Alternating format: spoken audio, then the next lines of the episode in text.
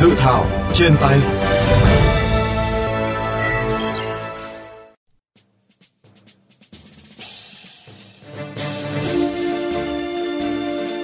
Thưa các bạn, dự thảo nghị định quy định tiêu chuẩn chức danh công chức lãnh đạo quản lý trong cơ quan hành chính nhà nước, sau đây gọi tắt là dự thảo nghị định về tiêu chuẩn chức danh lãnh đạo do Bộ Nội vụ soạn thảo có 3 chương 35 điều, gồm những quy định chung, tiêu chuẩn đối với các chức danh lãnh đạo quản lý, điều khoản thi hành. Cụ thể, dự thảo nghị định này quy định tiêu chuẩn chức danh công chức lãnh đạo quản lý trong các cơ quan hành chính nhà nước từ thứ trưởng, phó thủ trưởng cơ quan ngang bộ, văn phòng quốc hội, văn phòng chủ tịch nước, cơ quan thuộc chính phủ, tổng cục trưởng, giám đốc sở và tương đương. Theo đó, dự thảo quy định các tiêu chuẩn chung về chính trị, tư tưởng, đạo đức, lối sống, ý thức tổ chức kỷ luật, trình độ, năng lực, uy tín và sức khỏe, độ tuổi, kinh nghiệm công tác của các chức danh này. Trong đó đáng chú ý, dự thảo nghị định quy định các chức danh được dự kiến đề bạt, bổ nhiệm phải có thành tích, kết quả và sản phẩm cụ thể tại vị trí đang đảm nhiệm, có thời gian giữ chức vụ đang đảm nhiệm hoặc chức vụ tương đương liền kề với chức vụ dự kiến bổ nhiệm tối thiểu là 2 năm – nếu không liên tục thì được cộng dồn, trừ trường hợp được bổ nhiệm lần đầu. Đặc biệt về đạo đức lối sống, ý thức tổ chức kỷ luật phải có phẩm chất đạo đức trong sáng mẫu mực, có tinh thần cần kiệm liêm chính, trí công vô tư, bản thân không tham nhũng, háo danh, quan liêu, cơ hội vụ lợi, không để người thân người quen lợi dụng chức vụ quyền hạn của mình để trục lợi, không tham vọng quyền lực, thực hiện việc kê khai và công khai tài sản thu nhập theo quy định. Với chức danh Thứ trưởng, Phó Thủ trưởng cơ quan ngang bộ, dự thảo nghị định về tiêu chuẩn chức danh lãnh đạo quy định phải am hiểu sâu sắc về quản lý nhà nước, hiểu biết về pháp luật, về ngành, lĩnh vực quản lý và thông lệ quốc tế, có năng lực tham mưu hoạch định những vấn đề chiến lược phát triển ngành lĩnh vực. Với chức danh Giám đốc Sở, Bộ Nội vụ đề xuất, ngoài đáp ứng tiêu chuẩn chung, phải am hiểu sâu sắc về quản lý nhà nước, hiểu biết pháp luật về ngành, lĩnh vực quản lý và các quy định đặc thù áp dụng tại địa phương đồng thời có năng lực tham mưu chỉ đạo triển khai thực hiện có hiệu quả văn bản quy phạm pháp luật của Trung ương, tham mưu xây dựng văn bản quy phạm pháp luật về ngành lĩnh vực áp dụng tại địa phương. Dự thảo nghị định về tiêu chuẩn chức danh lãnh đạo đã được Bộ Nội vụ lấy ý kiến rộng rãi các bộ ngành và các địa phương và lấy ý kiến rộng rãi của nhân dân. Dự thảo nghị định đã được Bộ Nội vụ trình Chính phủ xem xét ban hành sau khi đã được Bộ Tư pháp thẩm định cũng như tiếp thu giải trình ý kiến của các thành viên chính phủ.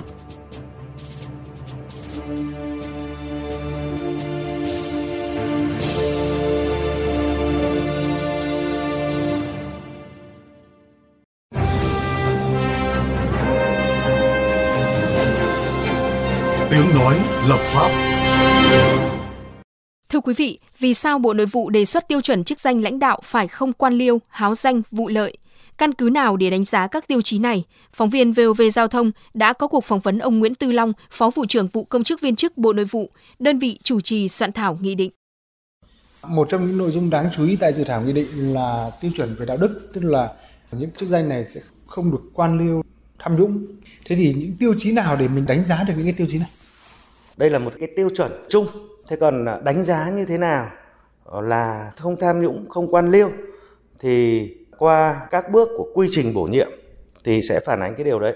Tôi lấy ví dụ như là trong các bước quy trình bổ nhiệm thì có sự tham gia của cấp ủy, lãnh đạo của cơ quan tổ chức đơn vị, thế rồi cái lấy phiếu tín nhiệm của đội ngũ ờ, cán bộ chức, viên chức ở tại tổ chức đơn vị, thế rồi lấy xác nhận của chính quyền địa phương.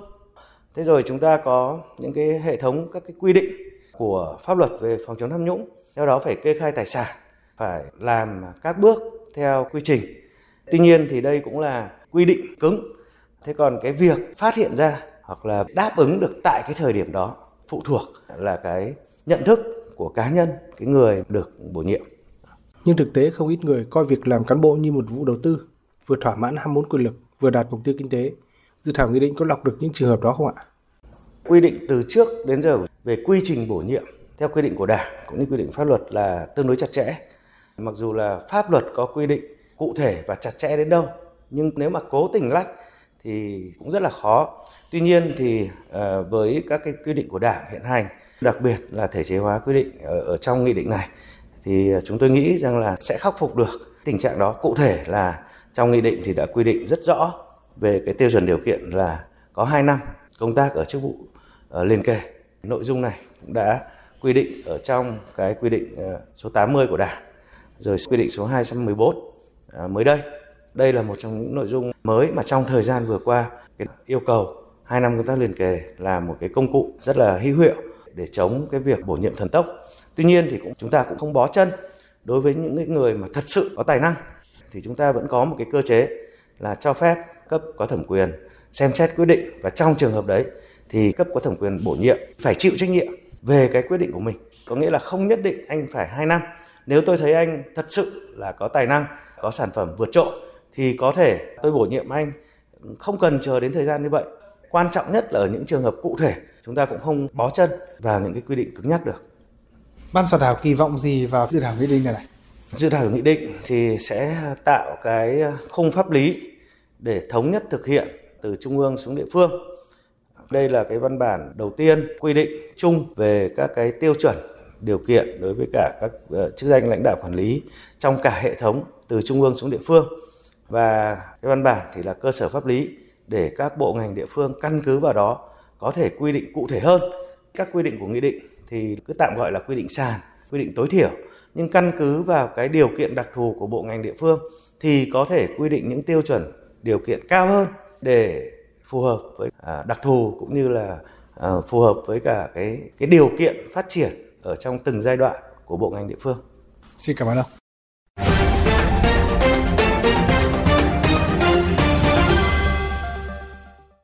Thưa quý vị, việc quy định các tiêu chuẩn về đạo đức đối với các chức danh lãnh đạo quản lý trong các cơ quan hành chính nhà nước nếu được ban hành sẽ có những tác động xã hội như thế nào?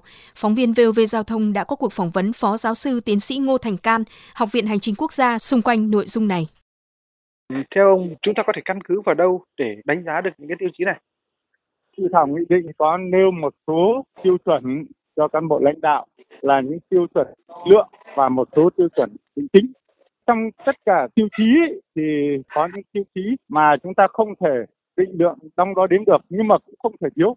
Ví dụ như là yêu nước không tham nhũng. Cái về định lượng, đó là những tiêu chí sản phẩm này, tham gia các đề án, dự án này. Không phải là người ta cứ đưa ra tiêu chuẩn, tiêu chí nào thì chúng ta nói rằng à thế cái đi, đo bằng cái gì. Cái gì ta cũng định lượng được, nhưng có một số cái định tính chúng ta có thể biết và chịu trách nhiệm về nó nhưng mà nhiều ý kiến cho rằng là dự thảo này tiêu chuẩn này nó có đáp ứng được thực tế không? Và có ngăn chặn được những người không đáp ứng được về mặt đạo đức tham nhũng? Ngoài những cái tiêu chí như dự thảo đề ra thì theo ông cần bổ sung thêm những gì để có thể lựa chọn được cán bộ xứng đáng? Chúng ta nên lưu ý cũng là học các cụ ngày xưa. Đấy là những tiêu chí về sử dụng cán bộ ở địa phương đến một chức vụ nào đó thì uh, cán bộ ở tại địa phương đó không được giữ chức vụ lớn ở trong cái địa quản lý địa phương. Thứ hai, liên quan đến người nhà và những người thân thiết đến một vị trí nào đó cũng không được có những bố có con có anh có em ở trong bộ máy đó. Bản thân những người giới thiệu người có tiêu chí phù hợp vào cũng phải chịu trách nhiệm về phần này. Không phải là anh lựa chọn anh giới thiệu ra nhưng mà sau này khi mà có những cái vướng mắc gì thì anh không có trách nhiệm gì một phần nữa mà chúng ta cũng nên lưu ý đấy là các quy chế để sử dụng những người có tài những người mà dám nghĩ dám làm dám hoạt động. Mà trong quá trình làm đã có những cái sản phẩm đã có những minh chứng cái à, tài năng của anh ta. Theo ông nếu dự thảo nghị định được uh, ban hành thì sẽ có những tác động xã hội như thế nào? Nếu mà chúng ta ban hành thì có mấy cái hay là đưa cái công tác cán bộ này đưa vào nền nếp đáp ứng được những tiêu chuẩn nhất định. Thứ hai là trong quá trình quản lý đội ngũ cán bộ này ờ, chúng ta có thêm những văn bản quy phạm pháp luật để điều chỉnh từ cái công tác xem xét đánh giá sử dụng đào tạo bồi dưỡng. Phần thứ ba ờ, nó quan trọng hơn à, là chúng ta tạo ra một cái kênh hay là một đường hướng nó tương đối rõ rệt để cho những anh em sau này người ta thấy là tiêu chuẩn tiêu chí rõ ràng cách thức nó rõ ràng thì người ta có thể phấn đấu để tăng cường rèn luyện thêm để mà đáp ứng được tiêu chí này. Thêm nữa là những người mà trong công tác tổ chức cán bộ ấy, thì ta nhìn thấy rằng tiêu chí tiêu chuẩn nó rõ. Đấy, để anh minh chứng được như thế thì trong quá trình xem xét giới thiệu người ta cũng tự tin hơn và có trách nhiệm hơn. Đấy là những cái có thể có những cái à, thành công sau khi mà chúng ta ban hành và được áp dụng. Xin cảm ơn ông.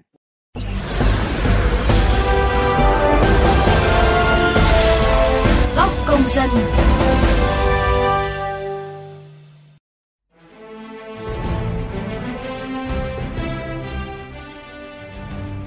Thưa quý vị, theo Bộ Nội vụ, không ít người coi việc phấn đấu làm cán bộ, làm lãnh đạo vì mục tiêu kinh tế và thỏa mãn nhu cầu quyền lực. Bởi vậy, việc đề ra các tiêu chuẩn về đạo đức lối sống như tại dự thảo nghị định được cho là một bộ lọc để loại bỏ những trường hợp này. Bạn kỳ vọng gì vào dự thảo nghị định này? Nếu được ban hành, các quy định mới của dự thảo nghị định sẽ có những tác động xã hội như thế nào? Mời các bạn cùng chia sẻ ý kiến đóng góp cho dự thảo qua hotline 02437 919191, Facebook VOV Giao thông hoặc có thể góp ý trực tiếp trên cổng thông tin điện tử của Bộ Nội vụ. Đừng quên đón nghe và tương tác với dự thảo trên tay khung giờ FM chiều thứ hai, thứ tư và thứ bảy hàng tuần hoặc trên các nền tảng podcast dành cho di động. Chương trình dự thảo trên tay hôm nay xin được khép lại tại đây.